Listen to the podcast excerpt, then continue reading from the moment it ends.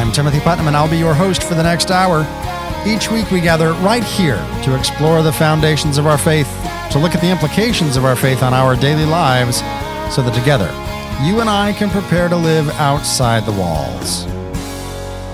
Well, I hope that you are doing wonderfully today. Uh, we're gonna we're gonna tackle a topic that I don't think we have ever covered on this show before. In the two years we've been doing this, uh, we're to talk about liturgy. And uh, I know what you may be thinking. You're thinking, you say that this is a practical show about the implications of the, the deep things of our faith. Why are we going to talk about liturgy? That's just the thing we do on Sunday. And uh, what implication does that have for us? Well, uh, that's what we're going to be delving into today. Uh, we're, we picked this topic because I was uh, wandering around Facebook and up popped this Facebook ad over in the sidebar from the Liturgical Institute, which is a, uh, a degree plan, an institute uh, out of uh, Chicago, Illinois. It's at St. Mary of the Lake in Mundelein. And uh, so up pops this, this advertisement for a one day uh, young adult conference on the liturgy. Uh, featuring some great topics and great speakers, culminating with Mass with Cardinal Cupich and uh, it looks to be just fantastic. So, we're going to talk later in the show with the Assistant Director of Media and Communications from the Liturgical Institute. His name is Jessee Weiler, and he's got all of the information that you and I need to understand this conference and, uh, and maybe make our way to it. It's coming up April 22nd there in Chicago, Illinois. So, if you are close by or have some friends there and want to make that trip, uh, it's only $50, which, if you know anything about conferences, if you've ever attended a conference, that's ludicrously cheap. Uh, and so all it takes is for you to, uh, to make your way there. And uh, it's going to be a great conference. I'm actually working and massaging my schedule to see if I can't make it out there as well. Liturgy is actually one of the things that brought me into the Catholic Church. Uh, I grew up in a, in a charismatic Methodist church, which is kind of an oxymoron for uh, Methodist, if you know anything about that denomination. But uh, I did. I went to an odd Methodist church that had some charismatic uh, roots, and uh, and so the, my whole experience with the presence of God was a very uh, emotive uh, experience. You knew that you were in the manifest presence of God by by how you felt, right? If you had some mystical experience or if the basically if the music was just right if the lights were just right and if you had so positioned your uh, soul to be receptive then all the components were right and, and god was there. Uh, and so that was really my understanding of of what we did in worship on uh, on sunday mornings. And then of course i went to seminary and, and i went into ministry uh, and was the Minister of Worship and Arts, which is a fancy title for the guy who directs the choir and picks the songs and leads the music. Right. Uh, and so here I was, and I am now trying to create those moments for other people. I, I'm here in in my congregations that I worked at, and I am trying to create that environment where uh, where these people who are in the congregation can come to a place of emotional connection to God. And uh, it's difficult. And it's difficult for a, a, number of reasons, not the least of which is that people are very attached to their uh, to their preferences, their genre, music genre preferences. And when you get into catering to everybody's different preferences, it becomes very hard to create that experience for everyone. I think that's one of the reasons that we see such uh, a segregated Sunday morning because everyone's going uh, to that service that stylistically they enjoy. It's something that that they feel. Now, it's I don't think that it's necessarily uh, the kind of thing that they're doing on purpose to to just be narcissistic about it. I think that they feel in that moment where they're going to that service that they feel stylistically comfortable in, that they feel uh, fed, that they feel as if they have uh, encountered God in that place. So I, I, don't think that there's anything negative there, uh, or at least not um, not consciously aware that it's a negative thing. And yet, as I'm sitting here and I'm trying to create these environments for people, and I'm picking the songs out every Sunday. And some of the songs out there are just pretty bad. And uh, of course, I'm talking about specifically in the tradition that I was in, those praise and worship choruses. Some of them are fine, but some of them are pretty bad. But lest you get a little bit too uh, cocky, and well, you know, of course, those are awful. Uh, there's some pretty bad hymns as well in our hymnals. And so the, the task of the, the music leader is to pick things that are theologically appropriate. And that's sometimes easier said than done. And so here I am in this environment, and I am trying to create uh, not only an experience that these people will uh, will feel as though they have met with God, but that's also theologically accurate. And I'm weeding through all of these songs, and I, I kind of come to this realization one day as I'm looking at these songs as they talk about, uh, you know, some some beautiful songs like "I worship you, Almighty God, there is none like you," right? And I sit there and I and I realize we're we're we're not doing this right. Something's not right here, because I'm saying I worship you, Almighty God, but what we're doing is we're we're standing here, and we feel this rise of emotion, and we have this rise of affection, but we're we're just standing here Maybe we're raising our hands, and, and that can be an expression of affection. Uh, maybe there, you know, who knows what's going on. But what what I do know is not going on is is worship in the historical and biblical sense, right? Maybe what we're doing is praising. You know, that's what you do with your kids. Great job. I love you. Although that, that that's good, right? But it's not worship. Uh, scripturally, historically, Worship involves uh, submission and sacrifice. Plain and simple, submission and sacrifice. Uh, you worship. The words for worship in, the Bible uh, refer to bowing down, bowing down low. They refer to posture. They refer to uh, the the sacrifice of uh, what happened in the temple, right? And so I'm looking at this, going, I might as well be singing a song saying, "I'm mowing the lawn. I'm mowing the lawn." I'm mowing the lawn. But, but it doesn't make a difference because what I'm doing is I'm standing here and singing to you that I'm mowing the lawn. So I began to be very conscious about how do we worship? How do we get to this place? How do we how do we get out of the idea that worship is a genre or that worship is simply uh, saying happy things and that we get to the place where we realize that worship worship is the Eucharist, right? And so for me, that was a one, it was a big shift. It was a, a shift from this understanding of if I have this emotive experience, then therefore I have been in the presence of God, to realizing that yes, there are sometimes mystical experiences, but if I come and I participate in the liturgy, in the ritual, and I am fully present at the Eucharist, in the Mass, then I have worshiped, whether I have that mystical experience or not. Yeah, it's it's nice sometimes to have that that feedback that uh, our soul feels connected to God and and there's this rush. But that's not the indicator as to whether or not I've worshiped. If I've been in the presence of God and we've gone through this this ritual that he gave to us and we're doing that in obedience, right? Because he said, "Do this in remembrance of me." Uh, now all of a sudden I've participated in that sacrifice of the mass. I've submitted myself uh, to the to the to the obedience of Christ, and now I've worshipped. Now I've given God the kind of worship that He desires. But remember uh, that if you if that phrase strikes you as familiar, uh, when the woman came to Jesus, uh, the Samaritan woman, and and she says, you know, um, our my fathers say that we should worship God on this mountain, and your fathers say we worship God on that mountain.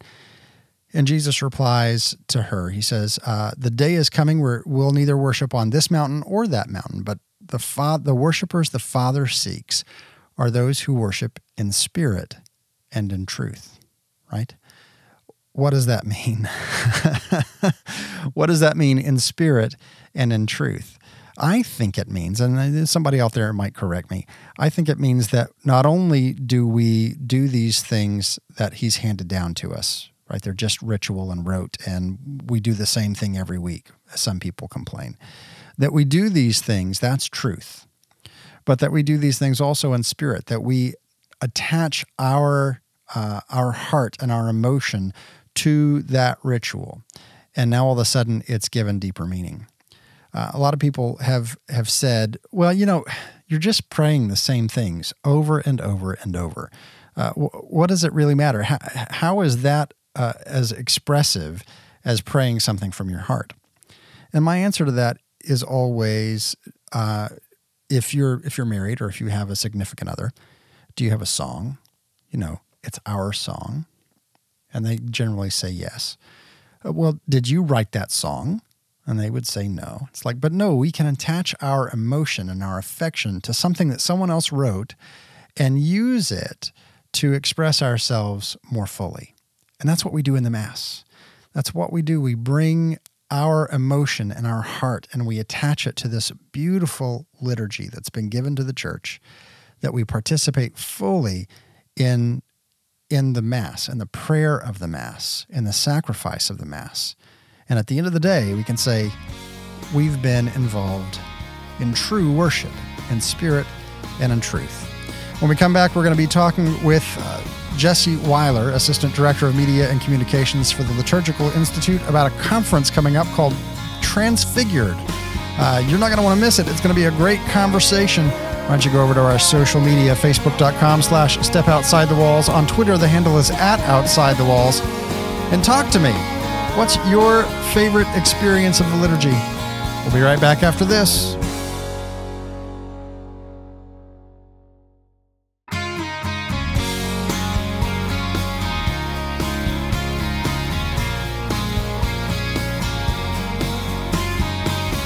Welcome back to Outside the Walls. I'm your host, Timothy Putnam.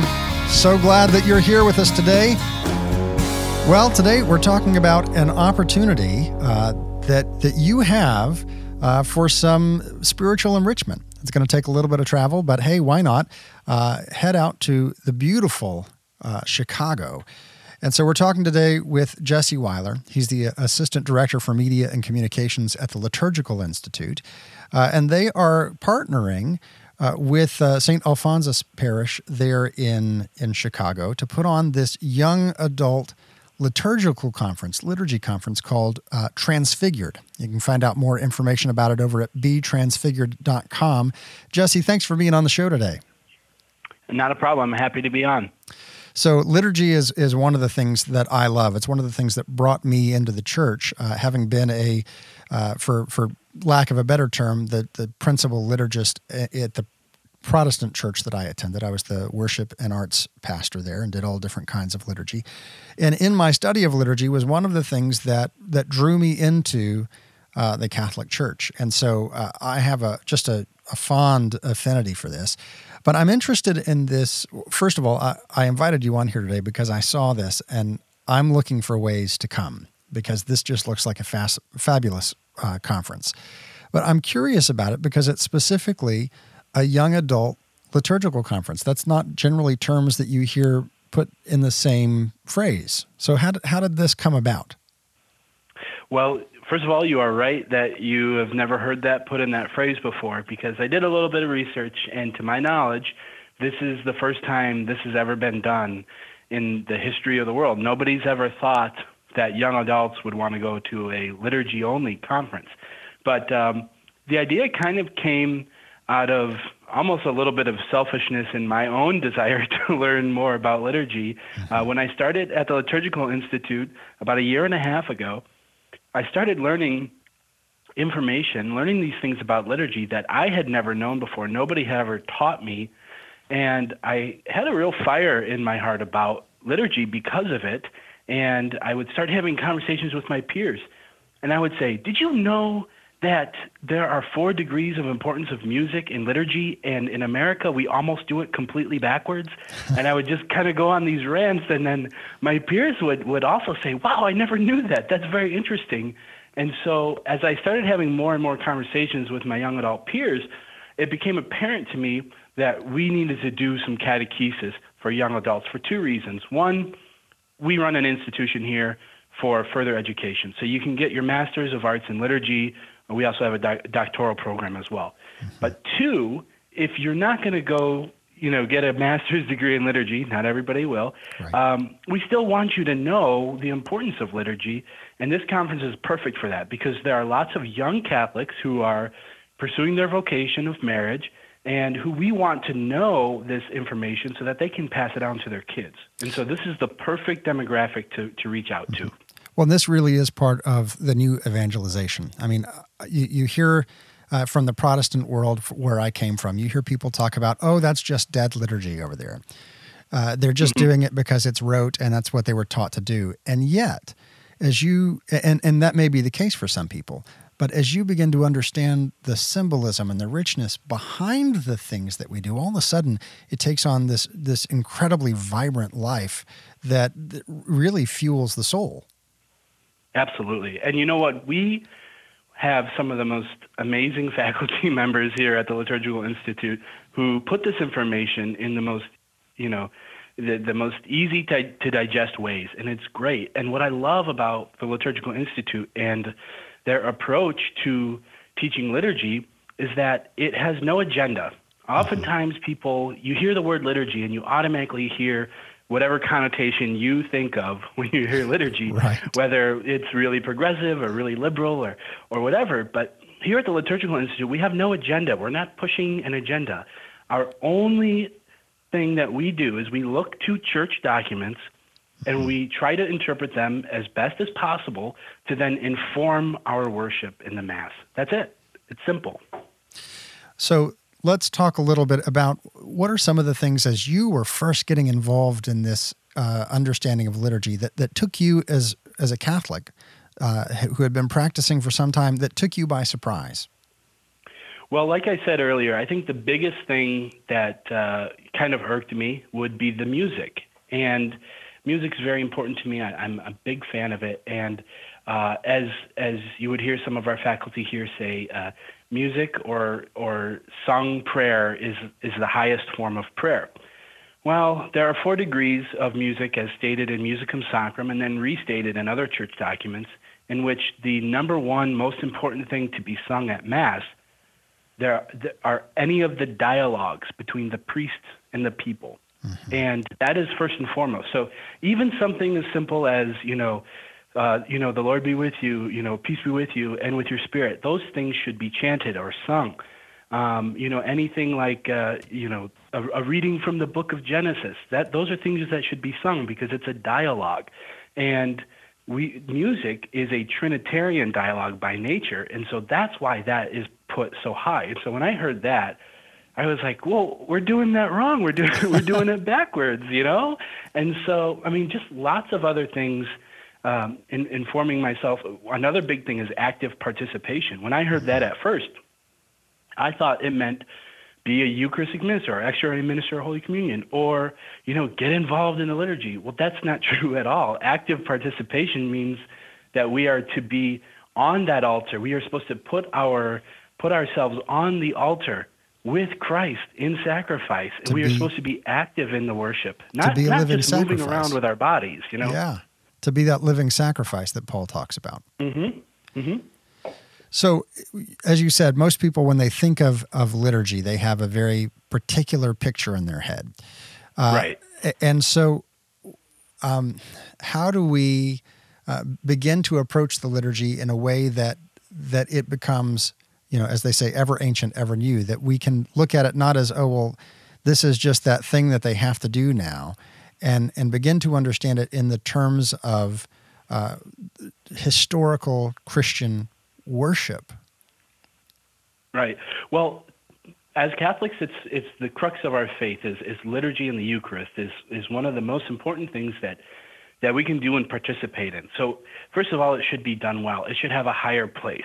And when we talk about Mass in the vernacular, you know, the language of Mass should be different than the language that you and I speak, you know, in, in a conversation. So I'm not going to say things in our dialogue, you and me, like, you know, uh, uh, transubstantiation or you know consubstantial i'm not going to say those types of words or or anything like that that is a language that is designed specific, specifically for liturgy so the liturgy by nature is is elevated. So that's the first thing is we need to understand what's happening there.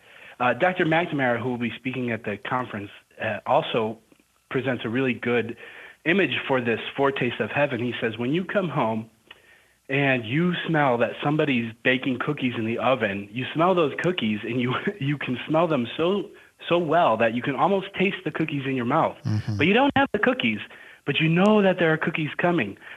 And he call, he calls that a great image for the foretaste of heaven. And so we have that attitude, if we have that attitude, when we go to mass, it can further enhance not just our mass going experience, but our, our daily lives as well. And that's truly what the mass is for. Well, and we have this this very sensual faith in the sense that it relates to our senses, right? And so you know you, you, you have these memories uh, that that are triggered by uh, you know, you, you, smell mothballs and you think uh, of your grandmother's mm-hmm. house, right? Right. Uh, you, you, walk into any Catholic church and you see the the tabernacle candle lit, and it triggers something, and you know that that Christ right. is present. You walk in and a- after Mass has occurred, and you smell the incense, and you're transported uh, through that that aroma. You're transported to this liturgical or, or spiritual place. It, puts you kind of in the proper place of reception. Uh, and so mm-hmm. all of these things within the liturgy uh, that that are symbolic, yes, they also help orient us uh, to a place where we are uh, more readily uh, able to give worship to God, right? Absolutely. And you know, people want to go to that go-to phrase about mass that is boring. It's always the same thing and it's boring. Well, by nature, the repetition is there so that we can know what we're doing for mm-hmm. in terms of being having a ritual. Because if you went to a mass and then all of a sudden some people were standing and you're like, oh my gosh, do we do we stand here? What what are we doing here? You wouldn't know how to be involved in the ritual of the liturgy. So those things are the same for very important reasons, so that the church can be universal in their worship and that we can all act as one body of Christ. Now, the thing that's very interesting is that there are some things that change in the Mass. So the readings will change, the different prayers will change. So sometimes, instead of saying the Mass is boring, it's always the same, you can flip that and say, well, why don't you focus on the things that are different? Is there a saint feast day today? Is there a different prayer in the collect that allows you to offer yourself in a better way today? So there's always a different perspective that you can put on that you can always gain more from Mass. Mm-hmm. We're talking today with Jessee Weiler. He's the Assistant Director of Media and Communications at the Liturgical Institute. And we're talking about a, a new uh, conference coming up in April called the, the Transfigured Conference. You can find out more information about that over at betransfigured.com. Betransfigured.com. Well, we're going to continue this conversation right after the break. But until then, why don't you come over to my social media, facebook.com slash step outside the walls. On Twitter, the handle is at outside the walls. And let's have a conversation. What's your experience of the liturgy? Is there some specific thing that, that stands out to you as your favorite? Or do you have troubles uh, as the church goes through these cycles? Let's talk. We'll be right back after this. You're listening to Outside the Walls.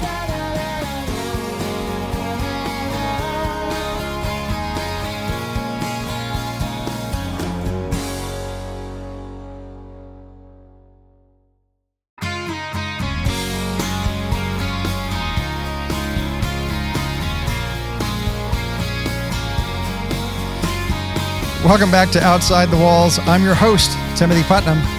We're talking today about liturgy and specifically a liturgical conference for young adults that's coming right up in April 22nd, just the day before Divine Mercy Sunday, uh, happening in Chicago, Illinois. Uh, it's a, a, a co production, a co uh, co sponsored by the Liturgical Institute there in Chicago and uh, from St. Alphonsus Catholic Church there, historic church. Beautiful location. And uh, this is going to be just stellar. Uh, you can find out more information over at betransfigured.com. Uh, I found it, I think, through a Facebook ad, and uh, I'm just uh, really excited about it.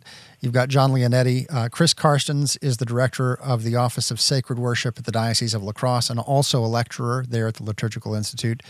Uh, Father, uh, Father John Kartje is the rector of Mundelein Seminary. Uh, Den- Dr. Denis McNamara, Alexis Kutarna, all of these folks are either graduates or teachers at the Liturgical Institute, uh, and they are partnering with this parish to put on this fascinating uh, conference. They're going to be talking about scripture and music and all kinds of other things. It's just a day long, and it's only $50 uh, if you register before the deadline. After that, it goes up to 75 But even so, for a conference, that's just really affordable. Uh, and you get to spend time in beautiful Chicago. Uh, get to see some of the architecture, specifically uh, the the historic architecture of uh, the church there, where they're going to be having mass, uh, and another. Uh, what's the other location y'all are going to be in? So the location is the St. Alphonsus Catholic Church, and then the church actually owns an old theater that they used to have as part of their school. They no longer run it; they hire a management company to run it. So mm-hmm. it's right next door. The theater holds thousand people. We'll probably fill it, and uh, and then after you know lunch, we'll be in the basement of the church, and then closing mass right next door. So let's talk a little bit about uh, the the interest in this. You said this is the first of its kind. Uh, what kind of response have you gotten uh, to to the advertisements for this? Well, we've been running some ad sets, obviously specifically to young adults, but all in cities all over the country, and we are getting people commenting on our ads, which is pretty rare if you're into Facebook advertising, but people are tagging their friends saying, "Hey, you should go to this. You're near Chicago." Or there's a group in uh, San Diego that wants to to road trip to Chicago for a one-day conference, and I mean, it's just it's kind of seems surreal because I don't think I would do that, and I'm planning this. right. So let's talk for just a moment about what do you clarify uh, what, what do you categorize as a young adult because i don't feel like i'm a young adult and yet i got the facebook ad. so who are you targeting well that's a we we want people to learn about the liturgy no matter what age group they are in. And the USCCB actually categorizes a young adult as anybody between the ages of 19 and 39. But uh, we're, we're definitely not going to turn anybody away. But the idea with this is that we did want, you know, predominantly young adults to come to this so that they can experience this catechesis with their peers, because we think that's a really powerful experience when you're learning these things with your peers because there's a sense of camaraderie there and, and you can be united in that. And then the great thing about that is right after the conference, you go celebrate mass. And it is just it's such an amazing thing. And to like i said to do that with your peers i think is an elevated experience.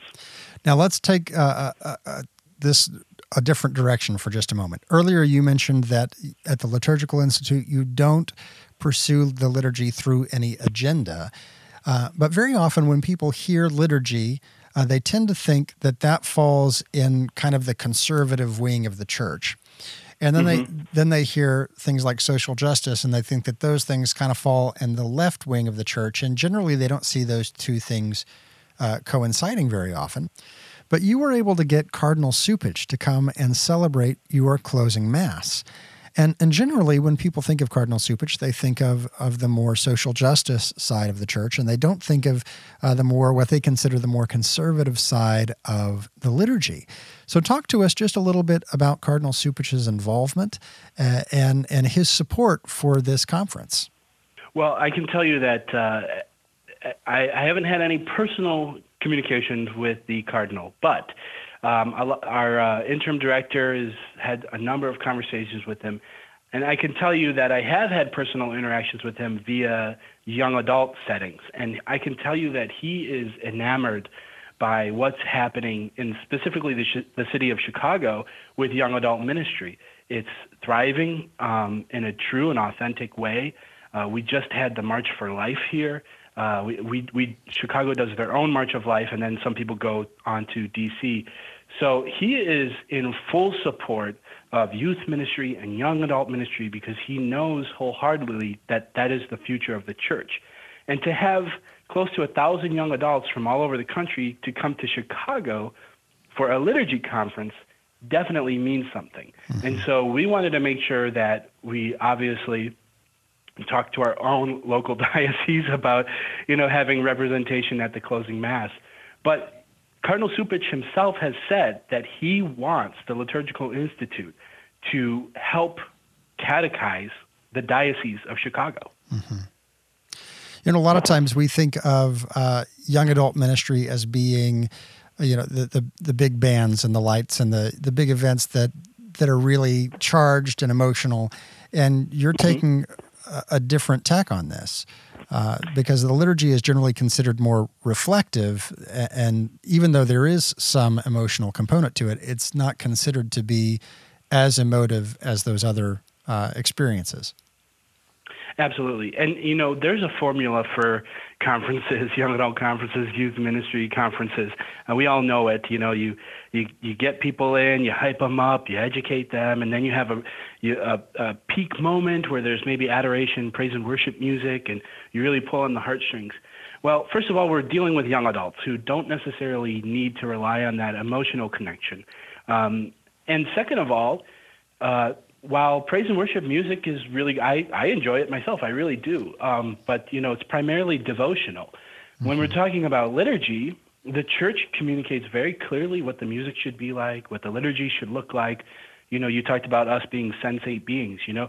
The church explains all of this. And so this liturgy conference is going to have different aspects of maybe something that you would see at a, another young adult conference, but, you know, we're going to tweak it a little. Uh, we are actually for the adoration period between the close of the the speaking portion of the conference and before mass begins we're going to have a period of adoration and we're going to do um, solemn vespers with incense and we're going to chant the liturgy of the hours in choirs mm-hmm. the left side of the church versus the right side of the church.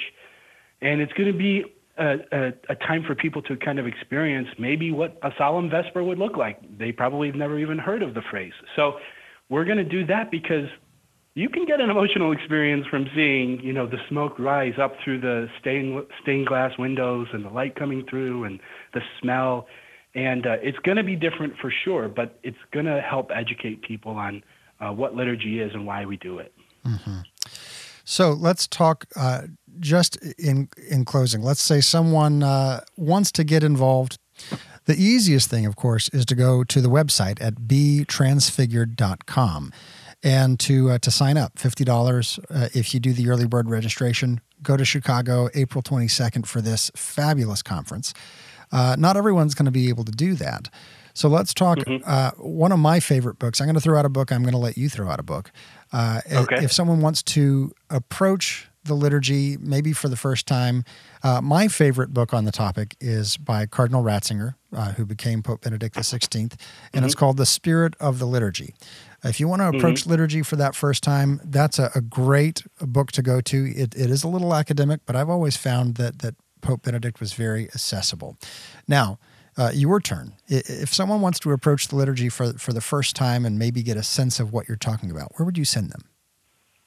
I might also send them to read the Spirit of the Liturgy, but it might not be by Cardinal Ratzinger. It might be by Romano Romano Guardini, who uh, Ratzinger took the title from. Mm-hmm. Um, and I think I don't even think it's original with Guardini, but Romano Guardini has has lots to say about liturgy itself. But you know, I might even say before you get there, I would say first and foremost, maybe you should start looking through some church documents like the General Instruction of the Roman Missal or Sacrosanctum Concilium, uh, or Musicam Sacrum. These are all documents on the Vatican's website that you can go through and see what the church says herself about liturgy. Uh, we should all be reading these things. Mm-hmm. Now, maybe maybe a book's not enough for you. You've got these two book options, easy to remember. Both mm-hmm. of them are called "The Spirit of the Liturgy." You've got this mm-hmm. conference that you can go to, but maybe maybe this isn't enough. Maybe you want to go deeper. Uh, well, the the sponsoring organization here has degree programs. The uh, the the Liturgical Institute there in Chicago, Illinois. Uh, you can find out more information about them over at liturgicalinstitute.org. Uh, just in the last minute, talk to us uh, about the the Liturgical Institute in general. Well, the Liturgical Institute was founded 15, no, actually 17 years ago now, uh, by Cardinal Francis George, who wanted this area, the Chicago area, to be the premium location for liturgical catechesis. So we offer uh, degree programs, uh, MAL, Masters of Arts in Liturgy, MALS, uh, which then allows you to go on to your doctorate. On the beautiful campus of Mundelein Seminary, so we have access to the faculty, we have access to the entire beautiful thousand acre campus. Uh, it's just a really great experience. And the two things I would say about the Liturgical Institute are um, our, our prayer enriches our study, and our study enriches our prayer. We start every day with chanted Liturgy of the Hours and Mass, and then our students go to class. And then in the evening, we come back together and we close with chanted evening prayer. So our prayer enriches our study, and our study enriches our prayer. It is the best way, in my opinion, to study the liturgy. We've been talking with Jessee Weiler today. He's the Assistant Director for Media and Communications at the Liturgical Institute. He's also a driving force behind this conference. You can find out more information about it over at betransfigured.com. Why don't you join me over on social media? Facebook.com slash step outside the walls. On Twitter, the handle's at outside the walls. Talk to me about your experience of the liturgy. We'll be right back after this. Much more to come.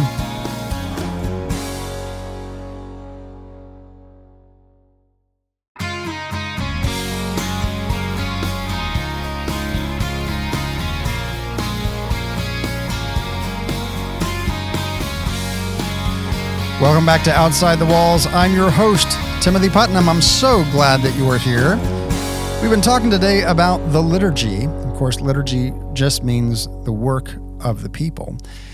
Uh, and so, but we've been talking about it in, in relation to the work that we do together as we come together on Sundays and we worship. Uh, so we've been talking with Jessee Weiler. Uh, he's the Assistant Director of Media and Communications for the Liturgical Institute in Chicago, Illinois. And he talked to us about the conference they've got coming up called Transfigured. Uh, you can find out more information about that over at Now, uh, if you missed any part of the show or you want to share it with someone else, don't forget these are all archived over at outsidethewalls.com. You can catch up to it at any time you want. Uh, you can even subscribe to that podcast and uh, never miss an episode. So uh, let's talk just a little bit. I want to talk to you about what is, uh, what's the purpose of this, of the Mass, of the liturgy that we do.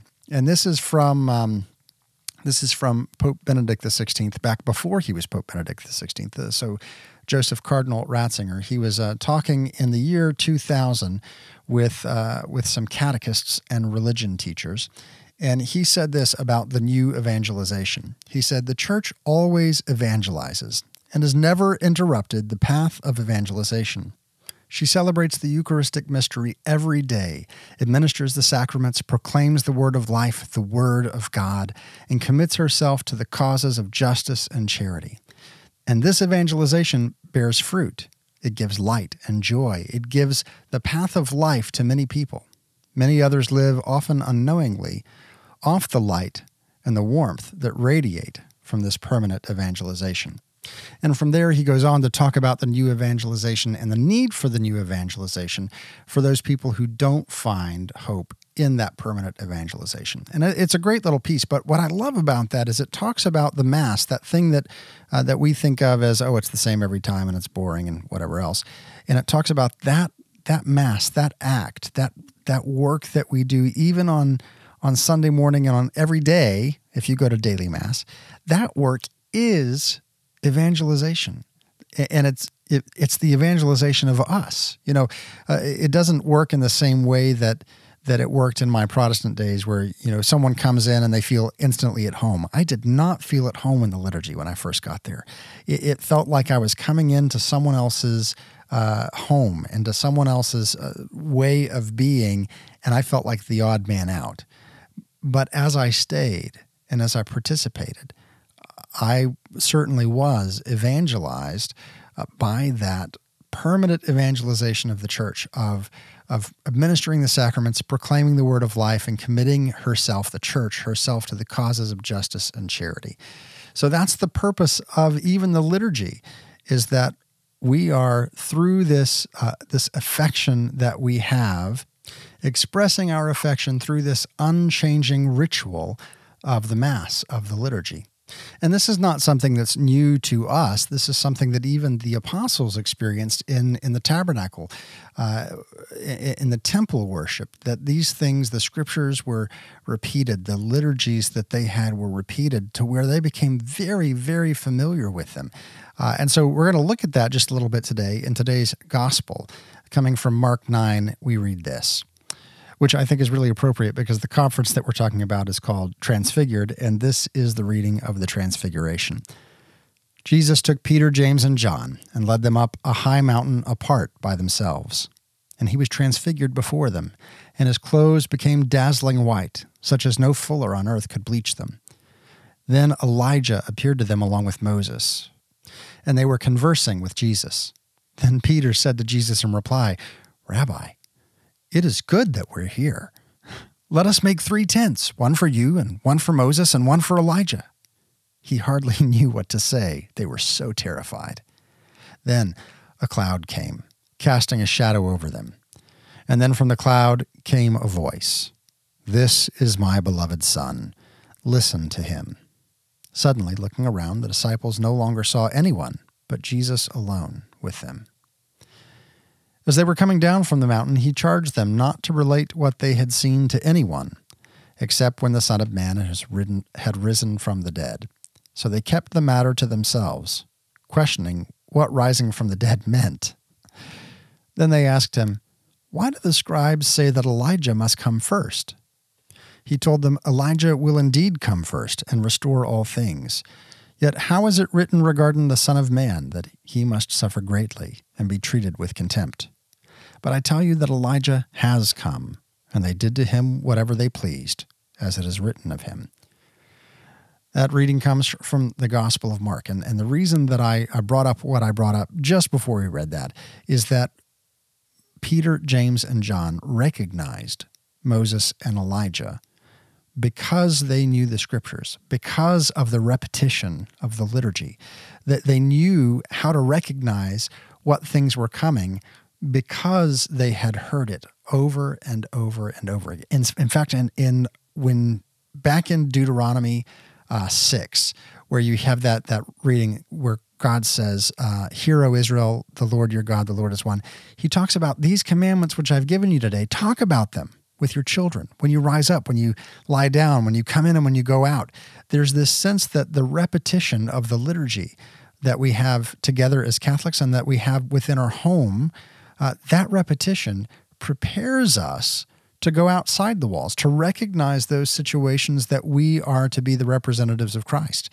That perpetual, continual evangelization by participating in the Mass uh, weekly, if not more often, uh, prepares us for the rest of the work, for the things that we do uh, the rest of the day, right? Uh, the liturgy is so rich and it is food for our soul. The Eucharist uh, feeds us and gives us the energy that we need to be the saints that God has called us to be. The liturgy is meant to feed us and to satisfy us, to be our food, to be our sustenance, so that we can do the rest of the work. And, and, our reading from church history touches on that just a little bit. This is uh, from St. Augustine, and we hear this We have been promised that we shall be like him, for we shall see him as he is. By these words, the tongue has done its best. Now we must apply the meditation of the heart. Although they are the words of St. John, what are they in comparison with the divine reality? And how can we, so greatly inferior to John in merit, add anything of our own? Yet we have received, as John told us, an anointing by the Holy One, which teaches us inwardly more than any tongue can speak. Let us turn to this source of knowledge, and because at present you cannot see, make it your business to desire the divine vision. The entire life of a good Christian is, in fact, an exercise of holy desire. You do not yet see what you long for, but the very act of desiring prepares you so that when he comes, you may see and be utterly satisfied. Suppose you were going to fill some holder or container, and you know you will be given a large amount. Then you set about stretching your sack or wineskin or whatever it is. Why? Because you know the quantity you will have to put in it, and your eyes tell you there's not enough room. By stretching it, therefore, you increase the capacity of the sack and this is how God deals with us. Simply by making us wait, He increases our desire, which in turn enlarges our capacity of our soul, making it able to receive what is to be given to us. So, my brethren, let us continue to desire, for we shall be filled. Take note of St. Paul stretching, as it were, his ability to receive what is to come. Not that I have already obtained this, he said, or am made perfect, brethren. I do not consider that I have already obtained it. We might ask him, If you have not yet obtained it, what are you doing in this life? This one thing I do, answers Paul.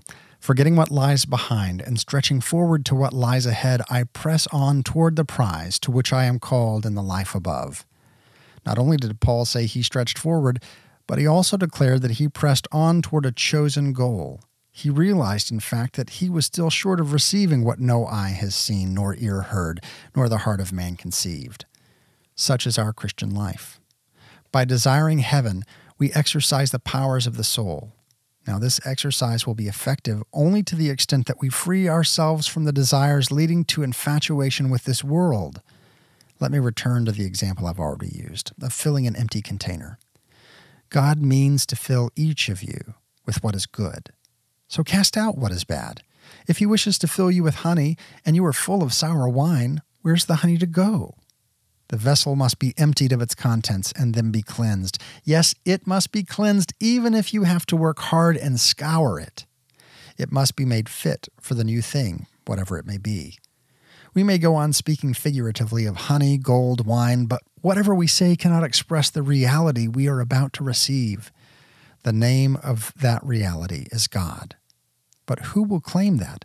In one syllable, we utter the full expanse of our heart's desire. Therefore, whatever we say is necessarily less than the full truth. We must extend ourselves toward the measure of Christ, so that when he comes, he may fill us with his presence. Then we shall be like him, for we shall see him as he is. That reading comes from the uh, from Saint Augustine, and, and I think that it really encapsulates what we're talking about here in the liturgy, is that this liturgy is a shadow. It's merely a foretaste of heavenly worship, and yet it prepares us for the reception of the fullness of God as we empty ourselves of, of the mundane things that go on day by day and we allow ourselves to be in this transcendent beauty. We allow ourselves to take in the fullness of the liturgy. Well, that's all the time we have for this week. Outside the Walls is a co production of St. Michael Radio and Breadbox Media, heard around the world on terrestrial radio, live streaming, and podcast. Go to Outside the Walls and become a friend of the show, become eligible for giveaways and all kinds of extra content, and visit us at OutsideTheWalls.com for all the archives. Until next week, may the Lord bless you and keep you. May the Lord make his face to shine upon you and be gracious unto you. May the Lord lift up his countenance upon you and give you peace.